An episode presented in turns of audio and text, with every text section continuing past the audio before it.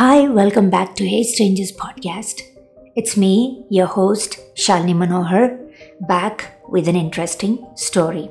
Before I start the story, listeners, I would like to just ask a question. Um, how many of uh, you value yourself?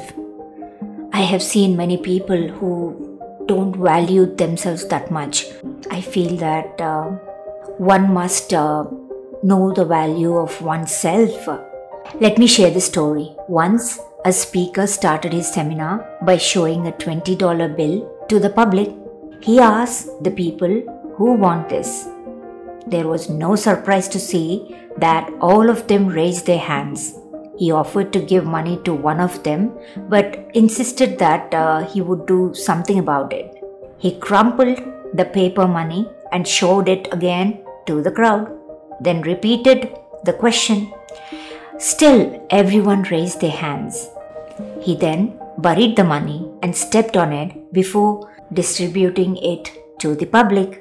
The people gathered there still showed an interest in taking that money, despite seeing how dirty the note was.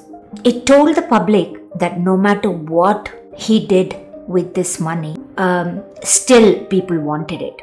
He said, All of this you all went in favor of my offer just because the value of money never decreased despite what all I did to it. Then he said, Similarly, you value yourself despite the painful conditions or failures.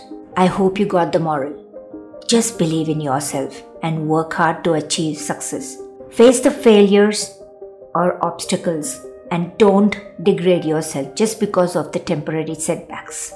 You know, people, when they are going through a bad phase, they're failing, um, even when they put effort, um, if they have to go through the failure, that's the time you got to stand for yourself.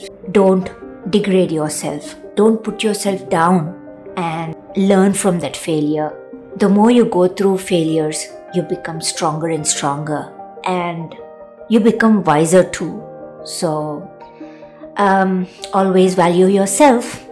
That's all for now in this episode. I hope you liked the story. Catch you next time with another one. Till then, this is Shalini Manohar signing off. Take care and bye.